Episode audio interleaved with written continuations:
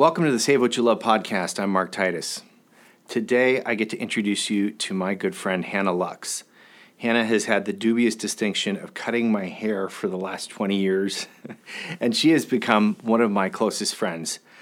I thought, what a great human being to talk about saving what you love in your community when I thought about Hannah the last time I got in my haircut after this COVID stuff started lightening up and and you know got to thinking about what she has endured as a small business owner, as a woman who runs a small business of her own, as a mom who's been raising a BIPOC young man during this time of uprest and incredible justice happening right in front of our eyes. And as a really concerned citizen who's using her voice and her platform, she has a small but super vibrant and beautiful boutique here in Seattle. And she has been using totally recyclable and compostable and environmentally friendly products here for years. She's also been donating with all of her transactions and creating fundraisers and raffles and all sorts of things, doing what she can to say the things in her community, in our community, and even bigger. She recently held a raffle that was donating to United Tribes of Bristol Bay, our friends up north who are fighting the good fight for Bristol Bay, the people on the ground there who we donate to, who are leading the, the charge for permanent protection in Bristol Bay. So, Hannah Lux today. If you're enjoying this podcast, I say this every week, but I really appreciate it if you head out, give us a rating on Apple Podcasts, or write a review if you can. It helps us a ton getting the word out about this show. Also, if you're looking for a solution for your summer grilling, head on over to evaswild.com and get yourself a summer experience kit. It's also a great gift for dad for Father's Day. We're coming up on that. That's evaswild.com. That's the word save spelled backwards, wild.com. Hope you enjoy the show. We'll see you next week.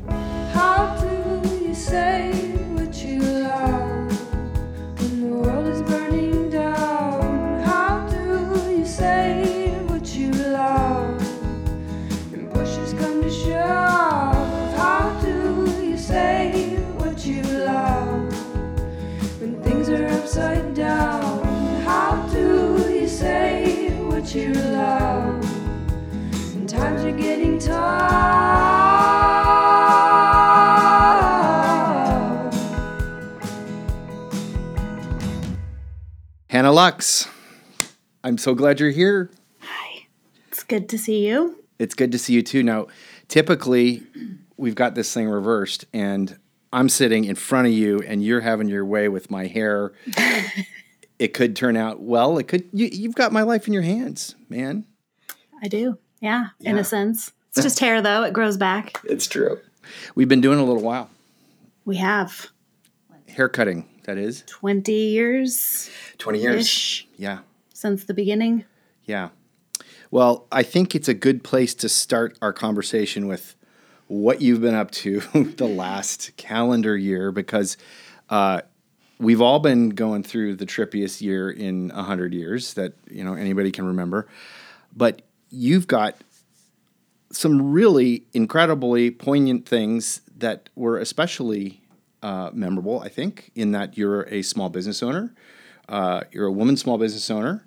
You are raising a, a young son who is BIPOC, and um, you uh, you kind of have become people's, in my mine included, therapists from time to time. Uh, people get their, you know, stuff out in your chair. Um, we'll get to all of that, but first, generally, how was it for you this last year? How'd you make it through? Um, I mean, in general, I think I am one of the really lucky ones. Um, I have a very small business and my overhead isn't crazy like some places are. And I really have been able to recover, I think, a lot faster and without as much pain as some. Um, it took a lot of juggling. Um, I had extra renters this summer, even though that was the kind of craziest time after reopening June 1st, I believe, last year.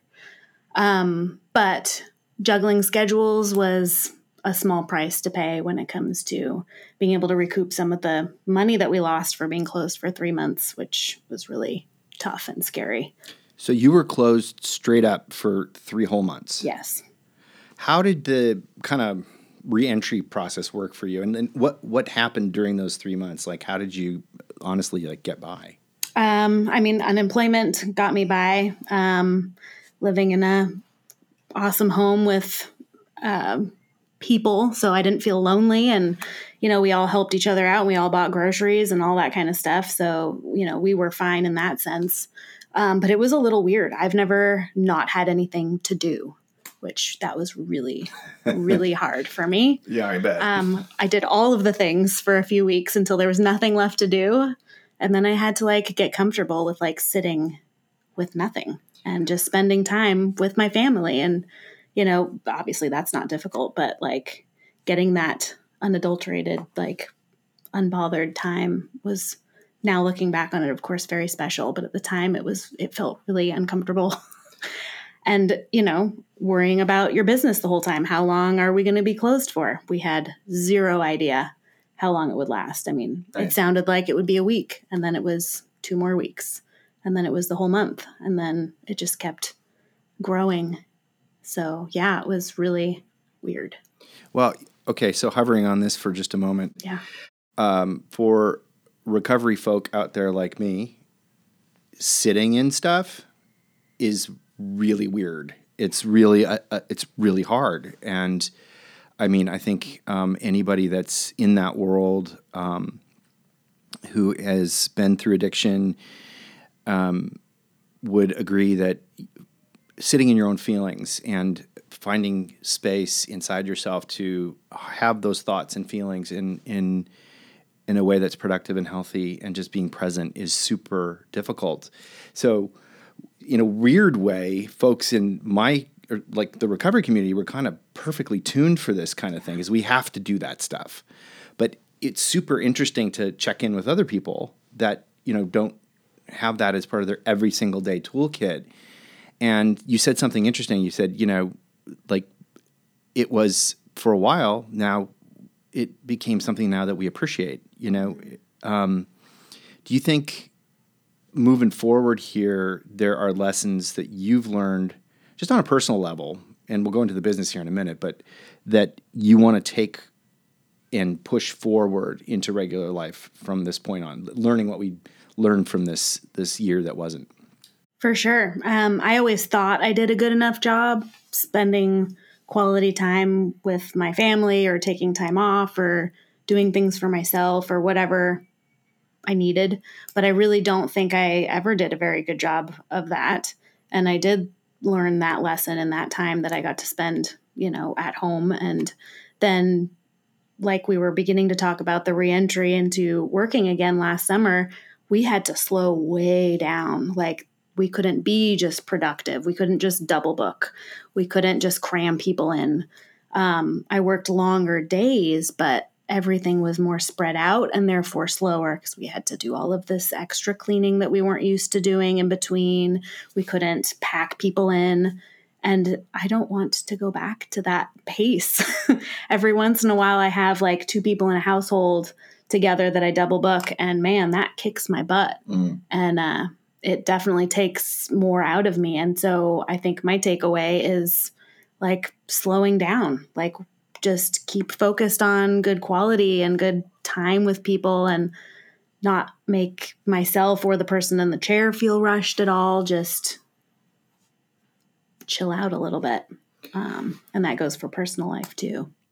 Well, I've watched you move your little shell from a few different places, um, like your physical space, you know, the um, your your salon, and um, I know what attention to detail you put into things. And since the pandemic, um, and I've been getting haircuts, you've got a perfectly regimented little protocol. Like, how did you go about figuring that out as a small business owner? And like, what did, how did you put that all together?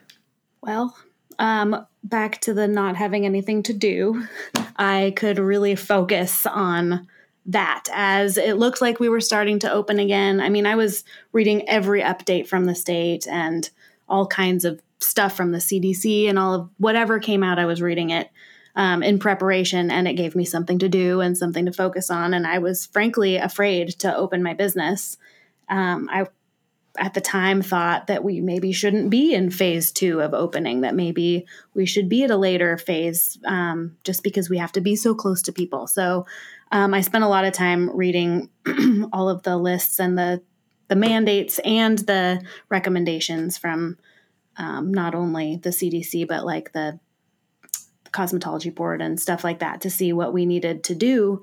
And then, I mean, that's just what I focused my stress on was organizing how that was going to work for us.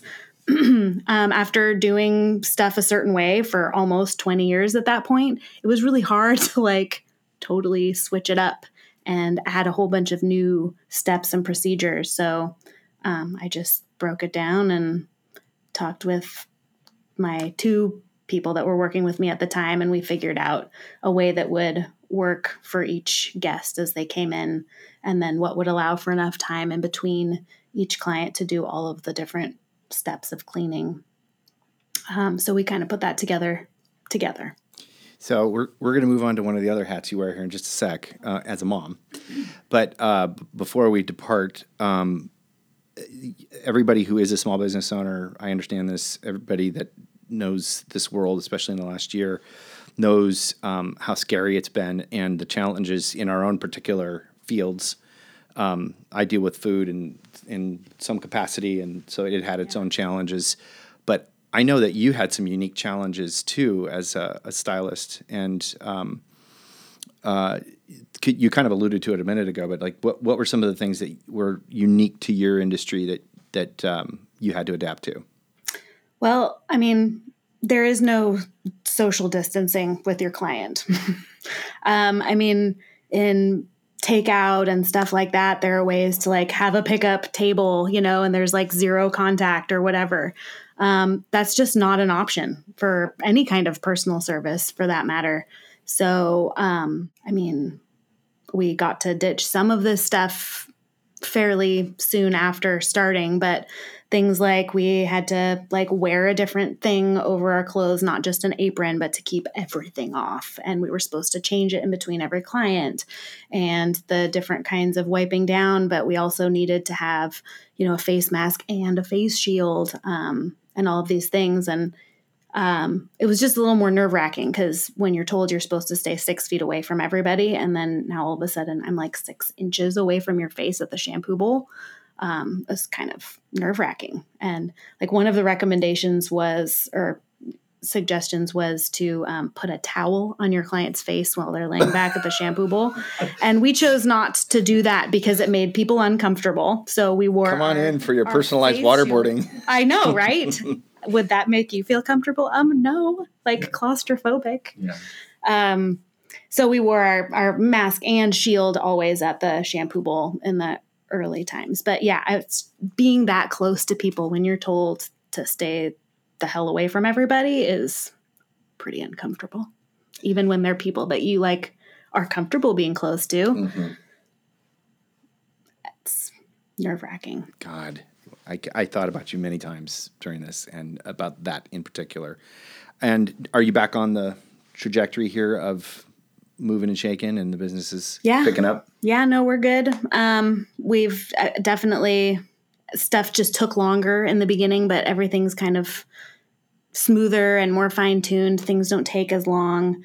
Like I said before, we're not going to go back to like the manic way of scheduling and stuff ever, I don't think. But with all of the rules loosening up and what we know about the virus so much more now, and with all of the vaccinating that's happening, um, it's a lot more comfortable and the the weight is kind of off of our shoulders for sure and a lot of people i mean pretty much everybody's come back now um, we had a small number of people that were waiting until they got vaccinated so we're now seeing all of them back in which is really nice cutting off lots and lots of hair Yay! I bet you. I bet you are. Um, so while this was going on a year ago, this whole disruption and anxiety and um, uncertainty, There was also a lot of um, civil unrest about justice.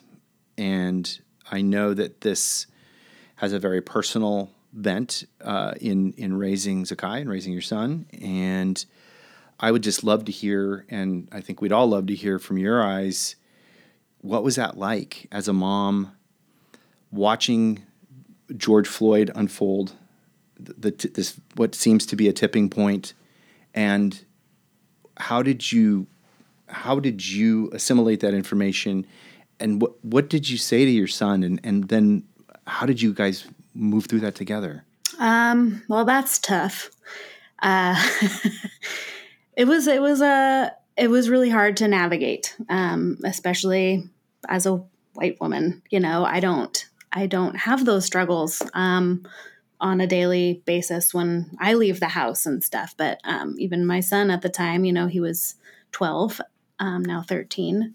Um, understands those fears and those worries. And I have a different fear and worry as a mom, no matter who I am or what I look like, that, mm, you know, every time my kid leaves the house, like, what does that mean? You know, is he going to be safe out there? Is somebody going to flip on him for no reason? You know, is he going to be okay? Like, that's a horrible fear um, already that you already have as a parent in general. Um, but then as all of this was unfolding last uh, spring, it really just brought it all right to everybody's front door. Um, there was no escaping that. You, we all had to, you know, I don't know what the right word is other than man up, but that's horrible way to say that. But just to like buck up and face it and see it for what it is. Um, and my kid really wanted to know about it all and he wanted to see it all and he wanted to go down to protests and stuff and uh, we watched them on tv because after the first one went pretty south um, we just i didn't feel like it was a safe thing to take him to and his dad definitely didn't want him going. So we struggled for a while and i think i even reached out to you because mm-hmm. we were looking for something to do. Like we needed to be a part of the change. He really wanted to be a part of it. Like he wanted to be out there with his fist in the air you know screaming and yelling and you know being a part of it. Um, and he was just too young to do that safely at that time. It was kind of scary. Um, so anyway, we reached out to you and we thought about helping out with the cleaning up and all that kind of stuff. And we looked into a bunch of avenues. And then he had heard about a small kids protest that happened in South Seattle, but he didn't get to go to because it was one of those we heard about it afterwards. And so he's like, well, why can't we do that, you know, up here in our neighborhood? I'm, he had talked to his friends and people, you know, other kids wanted to be a part of doing something too. Mm.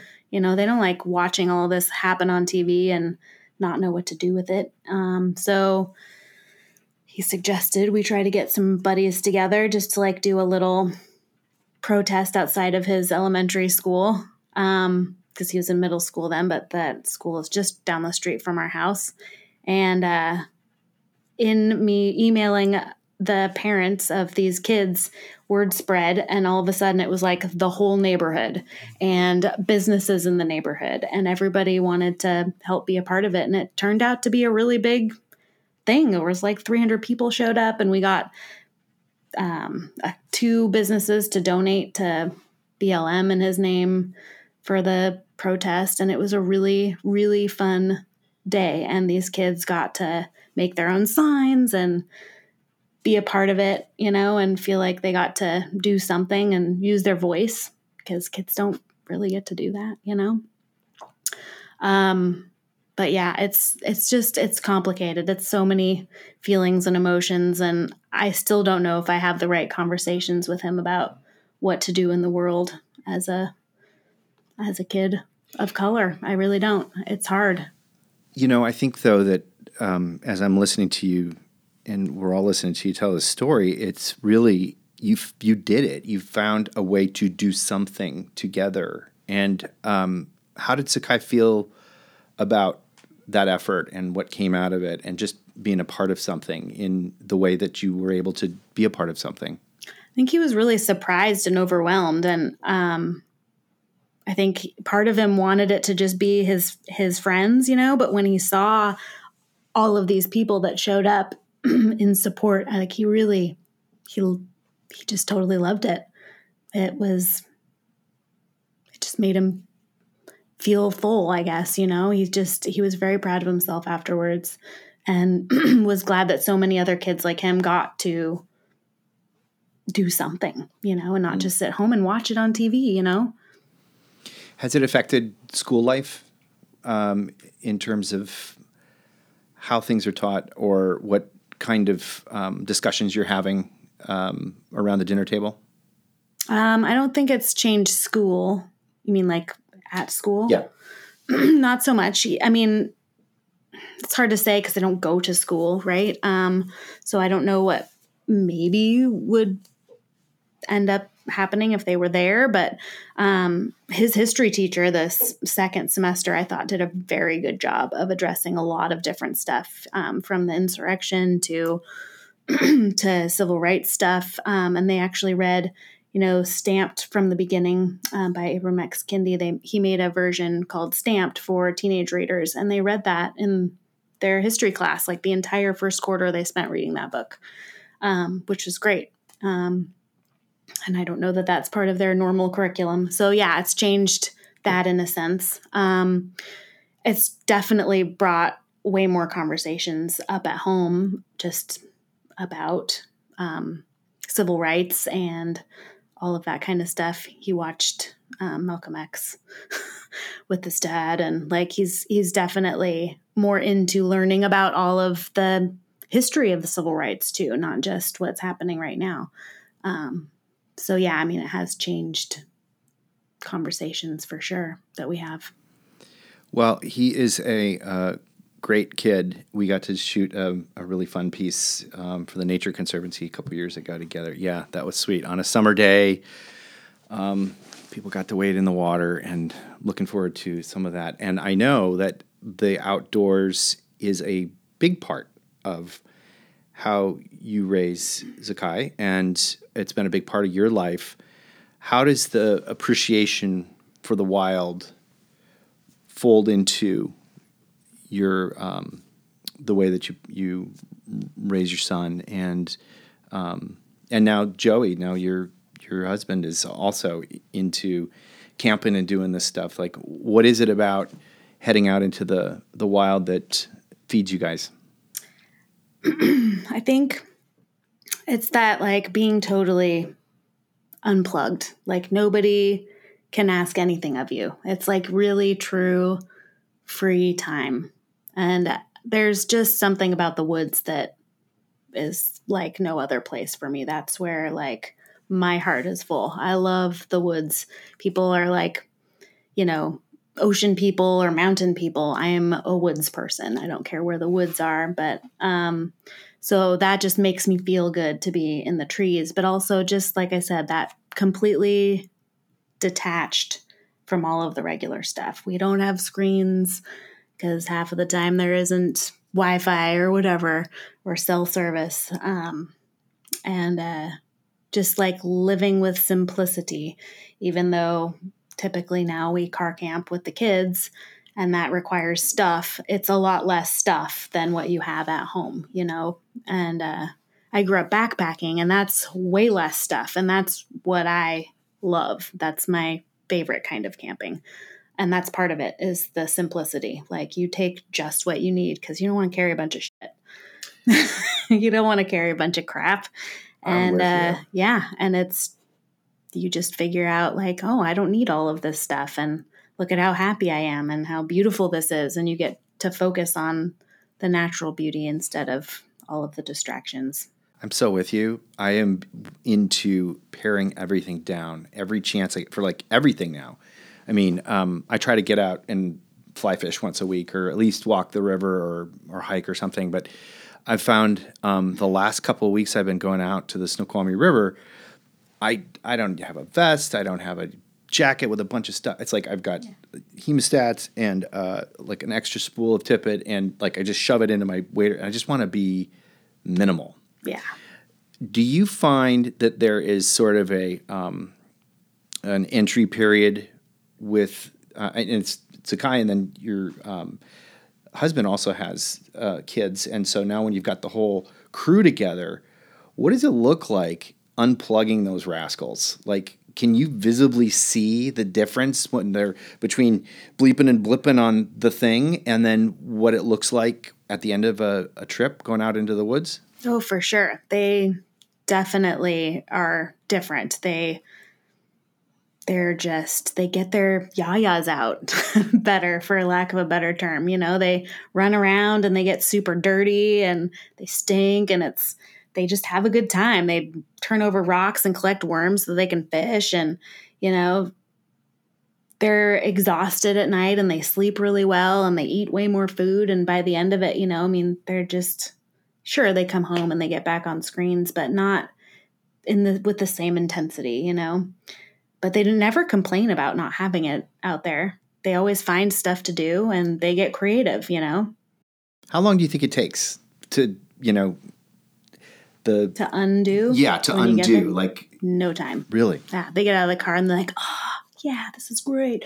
Check this out. You know, they want to see the the new surroundings and check out what our campsite's like and where are we going to put the the hammocks and all of that stuff. I mean, when Zakai was really little, the first thing he'd do when you get out of the car is go pee in the bushes, you know, like he wanted to like nature right. pee, yeah, mm-hmm. you know, but yeah, it, it takes no That's time to, in. yeah, it takes no time to unplug. It seems like because it's just the excitement of the new place. Mm-hmm. Nothing else matters. That's inspiring. That's hopeful. Um, I know with our 10 nieces and nephews, it's pretty similar. Like, um, get them out on the boat or out on the water and, and, and connecting with a fish, touching a fish, seeing what that's like. And something happens. It's just, and it's, you know, I, I, I just get out of the way, you know, try to be out of the way. And that is that thing that is bigger than us, this, this connection to the universe that, um, that you find in the wild. And it's, it's really cool every time you post pictures or, we get to hang out. Um, I just love seeing that delight in Zakai's eyes. Yeah, he loves it. Yeah. Well, look for the environment. Um, there, you know, if if you've watched my film The Wild, Zaria Forman's a beautiful artist. Um, does these landscapes in the Arctic, and uh, she talks about her approach to her art in the film and she says really ultimately, you know, it's addressing climate change and she's capturing these landscapes before they disappear. But she also says that it's overwhelming thinking about the size of the problem and all of the problems we face. I know I feel that way um, from time to time, like most times. I know um, you, most of us all feel that way. But I have noticed step by step, row by row, that you know when I come into your shop and check out the boutique, you've always got some new product or you've always got some some way to find a way to make a difference to plug in to save what you love in, in your own way. Can you talk about using your business as advocacy? Yeah. Um, I feel like we all have a responsibility to do something small, like no matter what it is, because it is too big for us to conjure a solution. Like it's it's crazy overwhelming. So, yeah, any way that we can find to do that, I'm down to do it. So, um my industry particularly makes a ton of trash. Like the waste is just ridiculous. All the foils and the chemicals and all of that the disposable stuff, you know, is gross. It's awful. So, uh, a company, I don't know when they started, but a little while ago. Um, it's called Green Circle Salons, and they are a recycling um, company for salons only, um, salons and uh, you know nails techs, and they do all of that stuff. So they take basically what equates to ninety five percent of our waste and either recycles it or disposes of it properly so it doesn't end up in our waterways or in landfills. Um, foils, for instance, get turned into bicycle parts and stuff like that. And mm, um, cool. they even have a PPE program now where um, you can collect anything PPE from gloves to masks to shields, all of the things, even, you know, Clorox wipes you can put in there. And uh, they uh, send it to a partner company that incinerates it. But this company that does that uses the steam produced from that to power their facility in the neighborhood around them. And the ash that's created from it gets used in concrete. So it all gets reused instead of just ending up in landfills. I mean, you know, we see masks in the gutters and on the beach and everywhere now. It's gross, but like we can't get away from that yet, you know? So, um, trying to do things like that. That was a that was a big thing. I wanted to do that last year, and the pandemic kind of, you know, made that more difficult. So I didn't, but got it going in December. Um, and then just trying to pick lines that align with that sort of mentality too. I carry a line of um, solid shampoo and conditioner now, which I really like. I use exclusively at home. Solid. What does that mean? So it means it's in a bar, like a like a body bar. Um, it comes in a a recycled and recyclable, obviously, um, cardboard box, and it's just a little bar of shampoo. So it's concentrated. It doesn't have water in it like you would have in your bottled shampoo. Um, so it's zero waste. I mean, you use it until it's gone, and you know that's it. I put mine in jars, and you just keep them out of the stream of water in your shower, so they don't wash away, just like a bar soap, and uh, and you're good to go. People are people digging them? Yeah, yeah, people dig them. Um, so I have it's called HiBAR, and it's the first salon grade um, solid shampoo that I could find. Um, and there are a bunch more little indie um, companies that do that now that I would be interested in in the future. And then um, I have another line that is into trying to get rid of the throwaway culture too in a slightly different way because you can't make bars out of everything, obviously. Um, but they have these gorgeous glass containers that house their product. And then you, so you buy that one time. And when you are ready for more, you buy a refill that has like two volumes of that in it and you refill it. So it's significantly less trash. It's not zero waste, but um, every little bit. So Right. then do I come to you to refill these things? And Yeah. So you would come to me. So next to where you would buy the, you know, the first one that you buy would be a refill pouch. So the next time you come in, you buy a refill pouch and you take it home and you fill it up and you have two amounts of whatever that product is. Awesome. Awesome. I, I do the Dr. Bronner's Yeah. thing a lot. And, but um, I think that another thing that's occurring to me as we're talking is um, I look to you as an innovator. I mean, you, you come up with these ideas and these products and, and you go and, and find these things. But as a small business yourself, and then some of these folks are also small businesses, how do you how have you found the ability to um, stay sustainable as a business um, without you know creating a monster huge product out in the world that is you know mass produced and how does that work? I mean you know it's tough right to to go out and do things a different way. What's what's your advice for for other folks like us that are small business owners?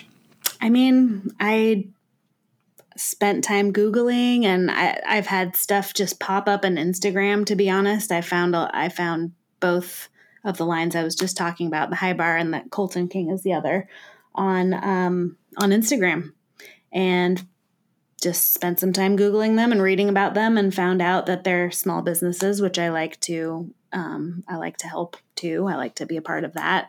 Um, but like Colton King, for instance, they only sell to small businesses. You can't buy it if you have, you know, more than like two locations and things like that. So they they focus on the little guy, which I of course appreciate as well. But um, yeah, to be honest, I found a lot of it just on social media, and then just spent some time looking into it, and that leads to other lines that I can then compare, right? Um, to land where I do, but. Um, we're going to dive into social media in a second, but um, what about for the consumer and making something that a product that is affordable for? It seems to me that if we're really going to turn the tide, things do have to come to scale in some way, yeah. sh- shape, or form. What what what are your thoughts? What are your insights on that? Like how do I'll, I'll give you an example on my side. You know, um, this there's uh, we sell Bristol Bay sockeye salmon, and it costs a certain amount to for the fishermen to pull it out of the sea, for the processor to process it, to then barge it and mass down here. Um, we're lucky; it's a it's a great um, story. Actually, the carbon footprint is very very small because it's all barged together, but it's still it kind of costs what it costs.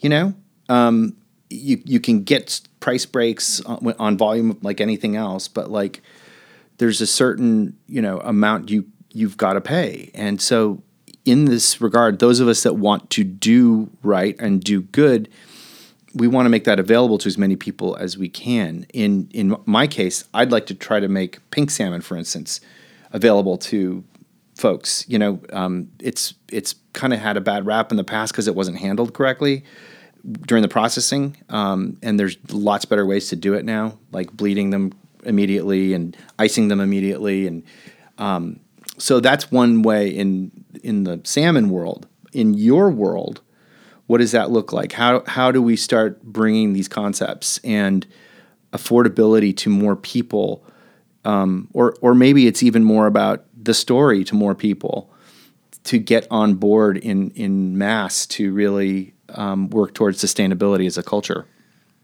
Well, I don't get to, I don't have control over what things cost that I sell, right? So even though, sure, I buy them at wholesale price, I sell them at their set retail price, right? Mm-hmm. So, I mean, I definitely try to choose lines that I think are a reasonable price so that people can afford to buy into my you know want to help them be sustainable and my being sustainable right um but that's that's as much as i can do like i don't mm. i don't get to have control over that um because i don't make the products um but i think the story is more important right like yeah. the explaining why it's important to like you know spend $35 on this product. But like think about it you get this really great reusable glass jar that is great for the environment it's not plastic and you get to refill it. So it's cheaper in the future but you're investing this one time in this one thing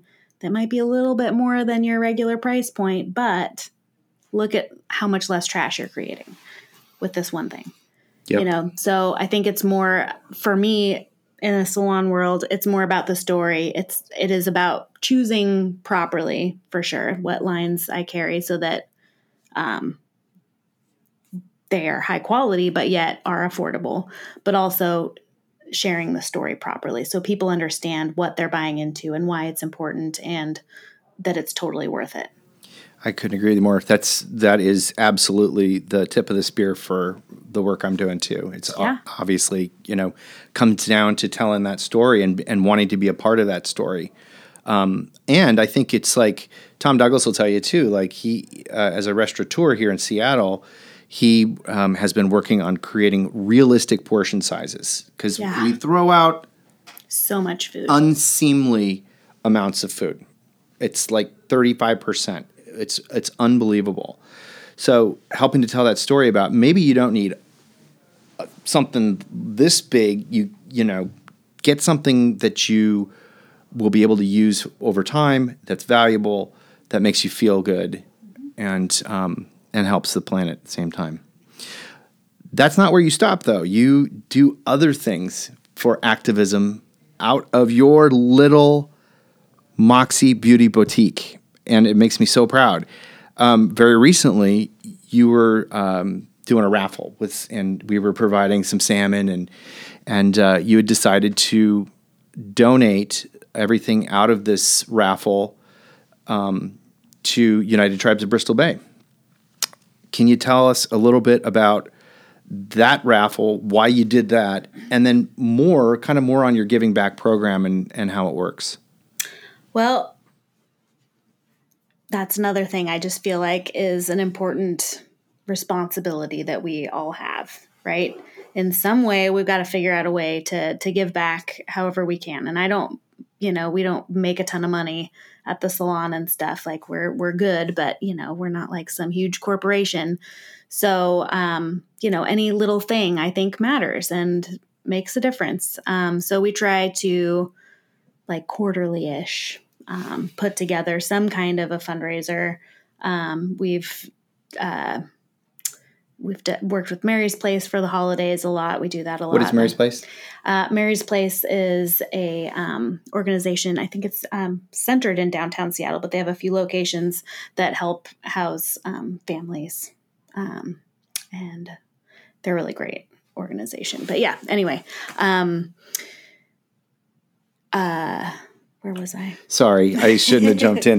That's That okay. You were talking Oh, about You quarterly. wanted me to tell you about Yeah, and Uh, the, the Bristol the Bristol Bay. Yeah, Yes, the United Tribes of Bristol Bay. So uh, when it came close to April, we were wanting to pick something that was more um, environmental related, being that it's Earth Month. We really wanted to support something like that. And um, years ago, when I worked for Aveda, we always fundraised for the Puget Sound Keepers, which is great, but they're a huge organization and they get a lot more money and I kind of was more interested in helping something smaller or something that maybe needs more like there should be more awareness about doesn't get as doesn't get talked about as much.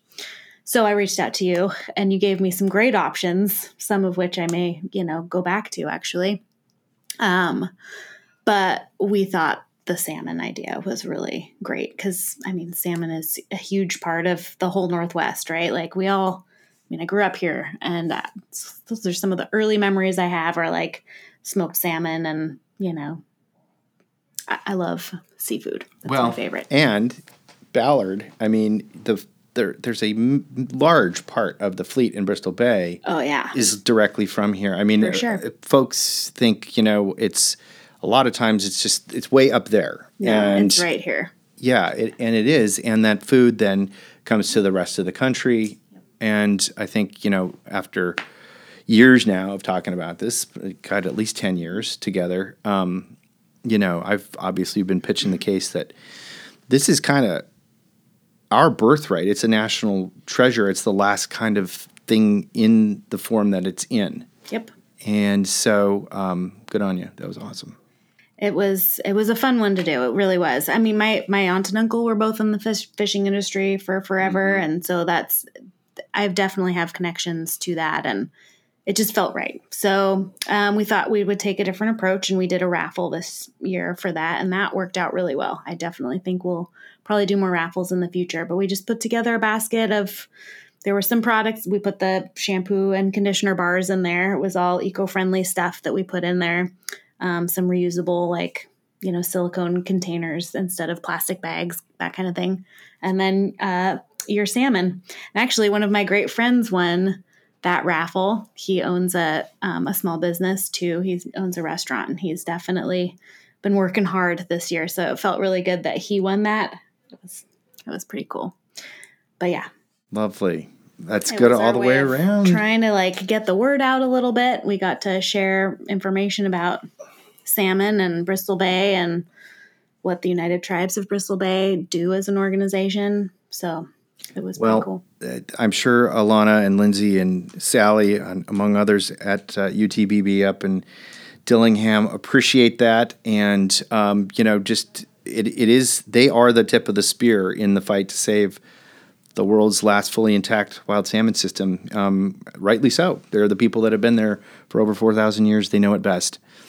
I want to talk to you about social media for a minute. Okay. Okay, so both as a small business owner and um, a mom, and I spent a, about three days in Telluride, Colorado, in the fall, last fall. Um, it was pretty much the only thing I did out left Seattle to go do, because we showed the wild outside at this thing called Original Thinkers. It was an amazing piece um, and uh, an amazing event that was all distanced and it was kind of in this outdoor church thing. But one of the speakers was Jeff Orlowski, uh, who's the director of The Social Dilemma, and it deals with with Facebook and Twitter and Instagram and how we are the product. If we're not paying for it, we're the product. Now, I know full well, you know full well, social media as a small business owner is kind of a necessary evil. How do you strike a balance in your life as um, the business owner part of you, and then also as a mom with a young son who is like, how do you navigate that? Like, it's ubiquitous, You don't want to deprive young people like the common language that everyone's speaking, but it's also really pernicious. It's it's insidious and it what are your thoughts on this?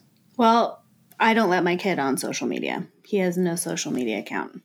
Um, I figure that's a bridge we'll cross when we get to high school, maybe. Um, but I hate social media for that reason. It's just, it's, it's an ugly, ugly place for kids sometimes, and for adults. Um, I'm not good at social media when it comes to my business. Like I do it in spurts. I feel like I get all like you know, riled up to talk about certain things and I do. And then I have to like take a break for a while because I just can't bring myself to do it all the time. I always want to be that person that posts hair pictures all the time and stuff too. But the reality is, I just don't have time to do that. Again, I do it in spurts. I'll save up pictures and I'll do do it for like two weeks and then I'm like out of there for a month or so um, it isn't it is a necessary evil though. Like people find you on social media. People like to you know know that you align with what they believe too and they look for that on social media also. And it's um i try not to get wrapped up in like how many followers do i have and likes and all that crap because people get real obsessed with it. And uh, they're all it's it's too much. So I try to like keep enough on there that shows that I'm active and shows a piece of what Moxie is like, but I don't do a lot in that department. Do you have like a set protocol? Like I'm only going to do it on this day or between like for an hour this day or No, I should, but I hmm, don't. I'm working on that You mean like myself. for your personal self or for, for the whole thing. It's all kind of wrapped together, you know, in in my world now. And um, not that I, you know, she's same thing. Like I'm not on it all the time, and I don't have um, tons and tons of followers. Or, but you're right. I mean, it's it's like it's this common vernacular, and that's how you people find what you're doing. And I've found it to be a really um, interesting balance and especially it's got addictive tendencies Yeah. big time and i can see it like there's the dopamine hit and want some more of it and so that I'm bored, I have to have something to do. we, yet we come clear back to the head of this thing it's like what can i just sit in my feelings right now and exactly. in my environment that i'm in with the people i'm with and do or do i need to be stimulated all the friggin time um, so where i'm at with this is like uh, yeah i i i'm now scheduling.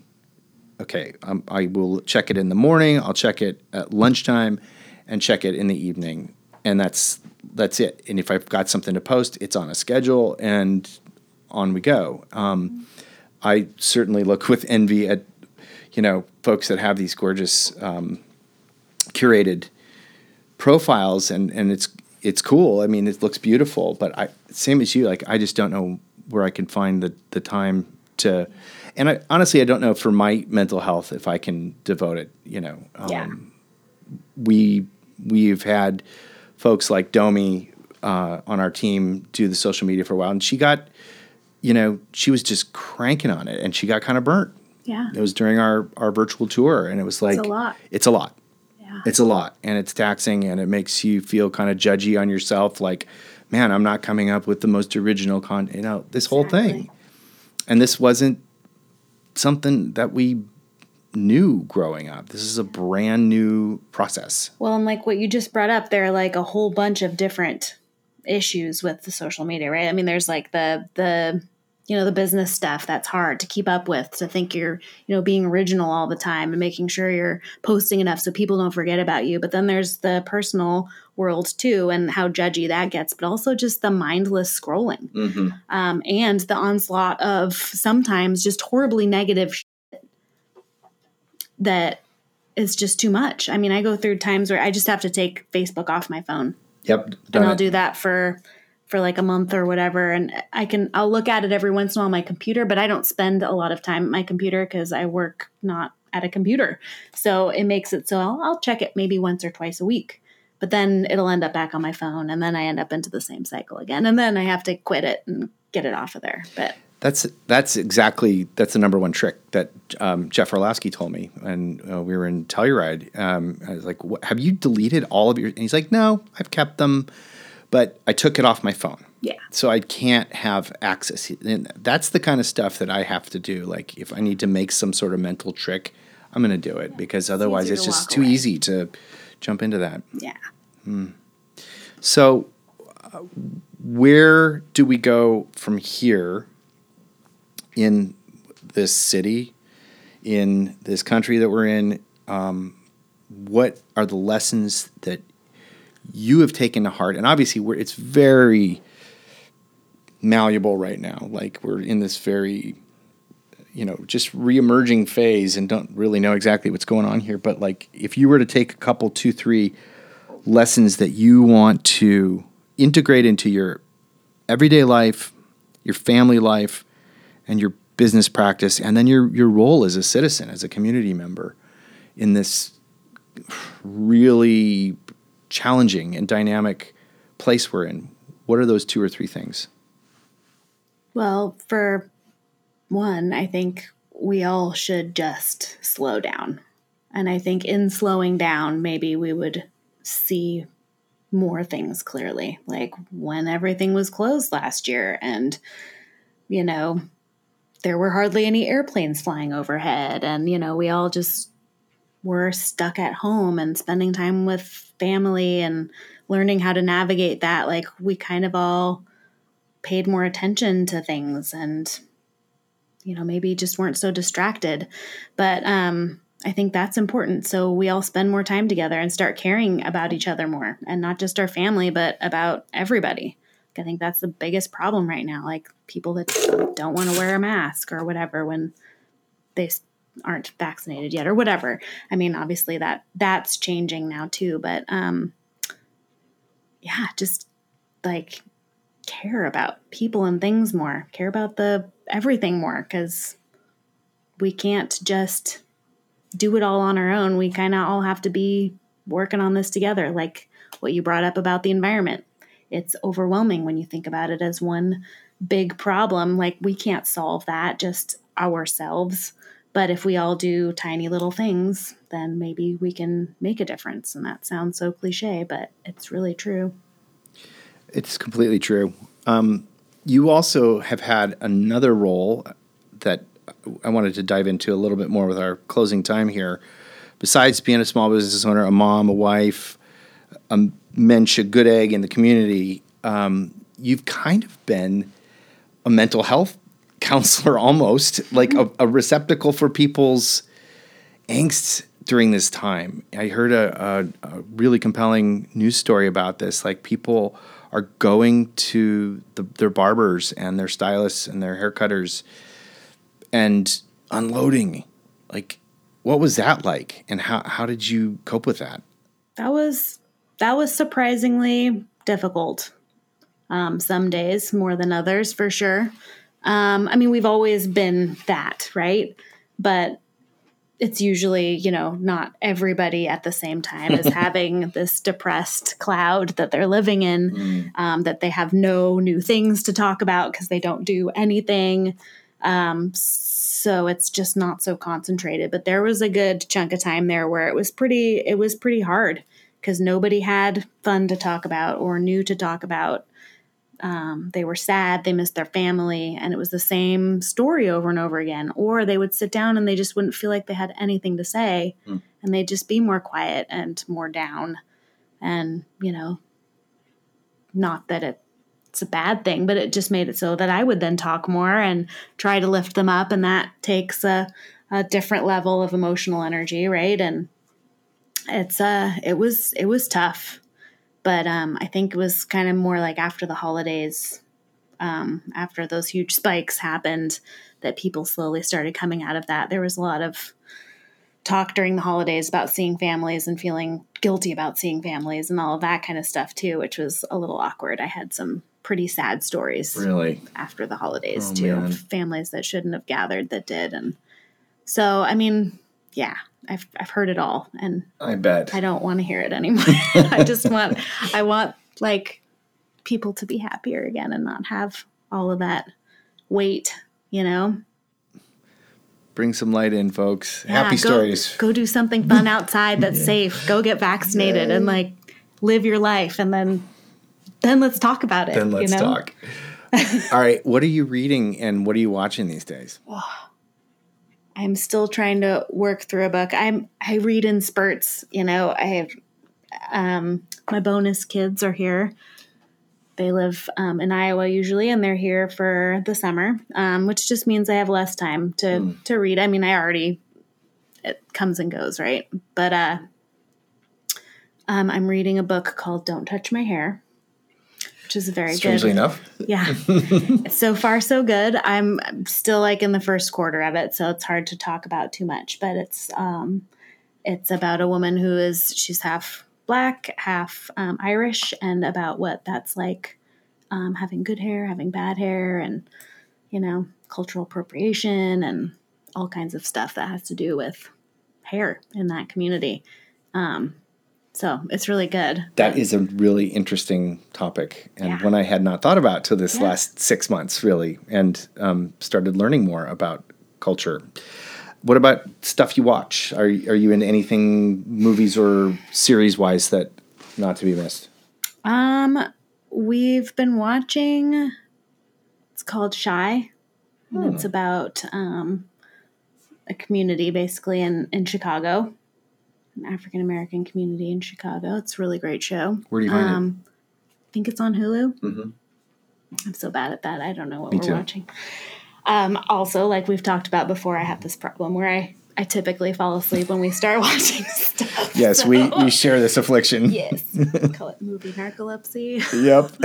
Um, yeah. yeah. Yeah. My wife's elbows have gotten sharper, I think, over there. Yeah. Get the into the ribs. You're yeah. sleeping. You're I heard sleeping you again. snoring. What? No, I'm not. Yes. You woke the dogs up. day. All right, we're going to jump right into the bonus round. Okay, Everybody gets a bonus. bonus round, and it's really fun. Are you ready? Sure. Okay. So, knocking on wood, it's not going to happen. I'm just saying, just in a fantasy world, if your house were burning down, you get everyone you love out, including your animals. What's the one physical thing you take with you? Oh, jeez. Nothing. Don't care. No. You got it all. Yeah. There's. This is good. There's surprisingly a lot of people saying that very thing, and I think that's that's pretty cool.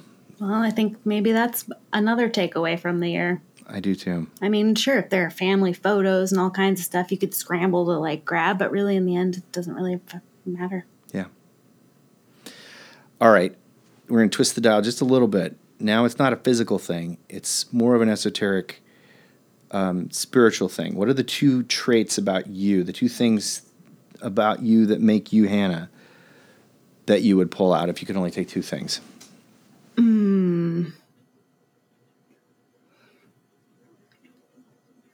I guess my my drive, like when I put my mind to doing something, I do it, or I try my best to do it, um, and just being outgoing and doing things that are scary sometimes, like this. Courageous. You, you've done very well. And um, I, I've noticed both of those things in you, and I admire them both. Is there anything, is there one thing that you would leave in the fire behind to be immolated and purified and gone out of your life? Probably my impatience. That's one of the big ones on my list, too. I'm with you. All right. You are doing amazing work, and I know it's uh, you, it's you. You've got people in your studio as well, and you've only got a certain amount of you that you can go, give around. But like, how do people find what you're doing? How do they get involved in um, follow you on social um, and you know scope out your uh, your boutique? Um, mostly word of mouth. I mean, that's kind of always been the thing. That's, I mean, way back in the day, even Donna taught me that. My first boss, um, you know, I built my clientele on word of mouth. Um, you know, get a get a free haircut if you bring me three people, you know, that kind of thing. Um, but also now too, people share with their friends and coworkers, you know, oh, she's got an eco-friendly salon and you know, they try to do good for the community and um, they're great stylists, all that kind of stuff too. But it's mostly word of mouth. Um, I definitely get people that just stumble on us on on Instagram and stuff, which I still don't really know how that works. I mean, I assume it's through hashtags and stuff, but I don't really know. Um, like I said before, I'm not super good at that, but um, and then my website, I try to keep that updated. Like we have our first, like our welcome page is usually whatever. If we're doing a fundraiser, I'm talking about the fundraiser and whatever we're fundraising for on there. That's where I put all the information for that. Um, we might have a you know product of the week kind of a thing on there. Um, I have a tab that's totally dedicated to the Green Circle Mm-hmm. Salon um, recycling program that we do, and then I have a, a tab that's dedicated to Black Lives Matter. And I keep that updated, and there are links on there to different organizations that I think are doing really good work where people can donate. Um, yeah, so it seems pretty obvious where we stand on all of those things. So we definitely attract people that way. I've had a couple of people come to me and said that they really enjoyed what we shared on the website, and that made them want to come in and meet us. What's your URL and what are your what's your handle on social? And we'll put these in the show notes, but just for people listening right now. Yeah, um, uh, we're just Moxie Beauty Boutique on um, Instagram, and uh, we're just moxiebeautyboutique.com on the web. Hannah Lux, thank you for your courage. Thank you for 20 years of friendship. Yes, And the best haircuts a guy could imagine. and um, we'll do this again. This was fun. This was fun. I'll see you down the trail. How do you say what you love? How do you say what you love? Thank you for listening to Save What You Love. If you like what you're hearing, you can help keep these conversations coming your way by giving us a rating on Apple Podcasts. You can check out photos and links from this episode at evaswild.com. While there, you can join our growing community by subscribing to our newsletter. You'll get exclusive offers on wild salmon shipped to your door and notifications about upcoming guests and more great content on the way. That's at evaswild.com.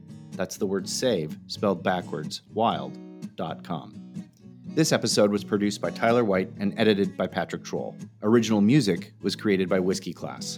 This podcast is a collaboration between Eva's Wild Stories and Salmon Nation and was recorded on the homelands of the Duwamish people. We'd like to recognize these lands and waters and their significance for the peoples who lived and continue to live in this region, whose practices and spiritualities were and are tied to the land and the water, and whose lives continue to enrich and develop in relationship to the land, waters, and other inhabitants today.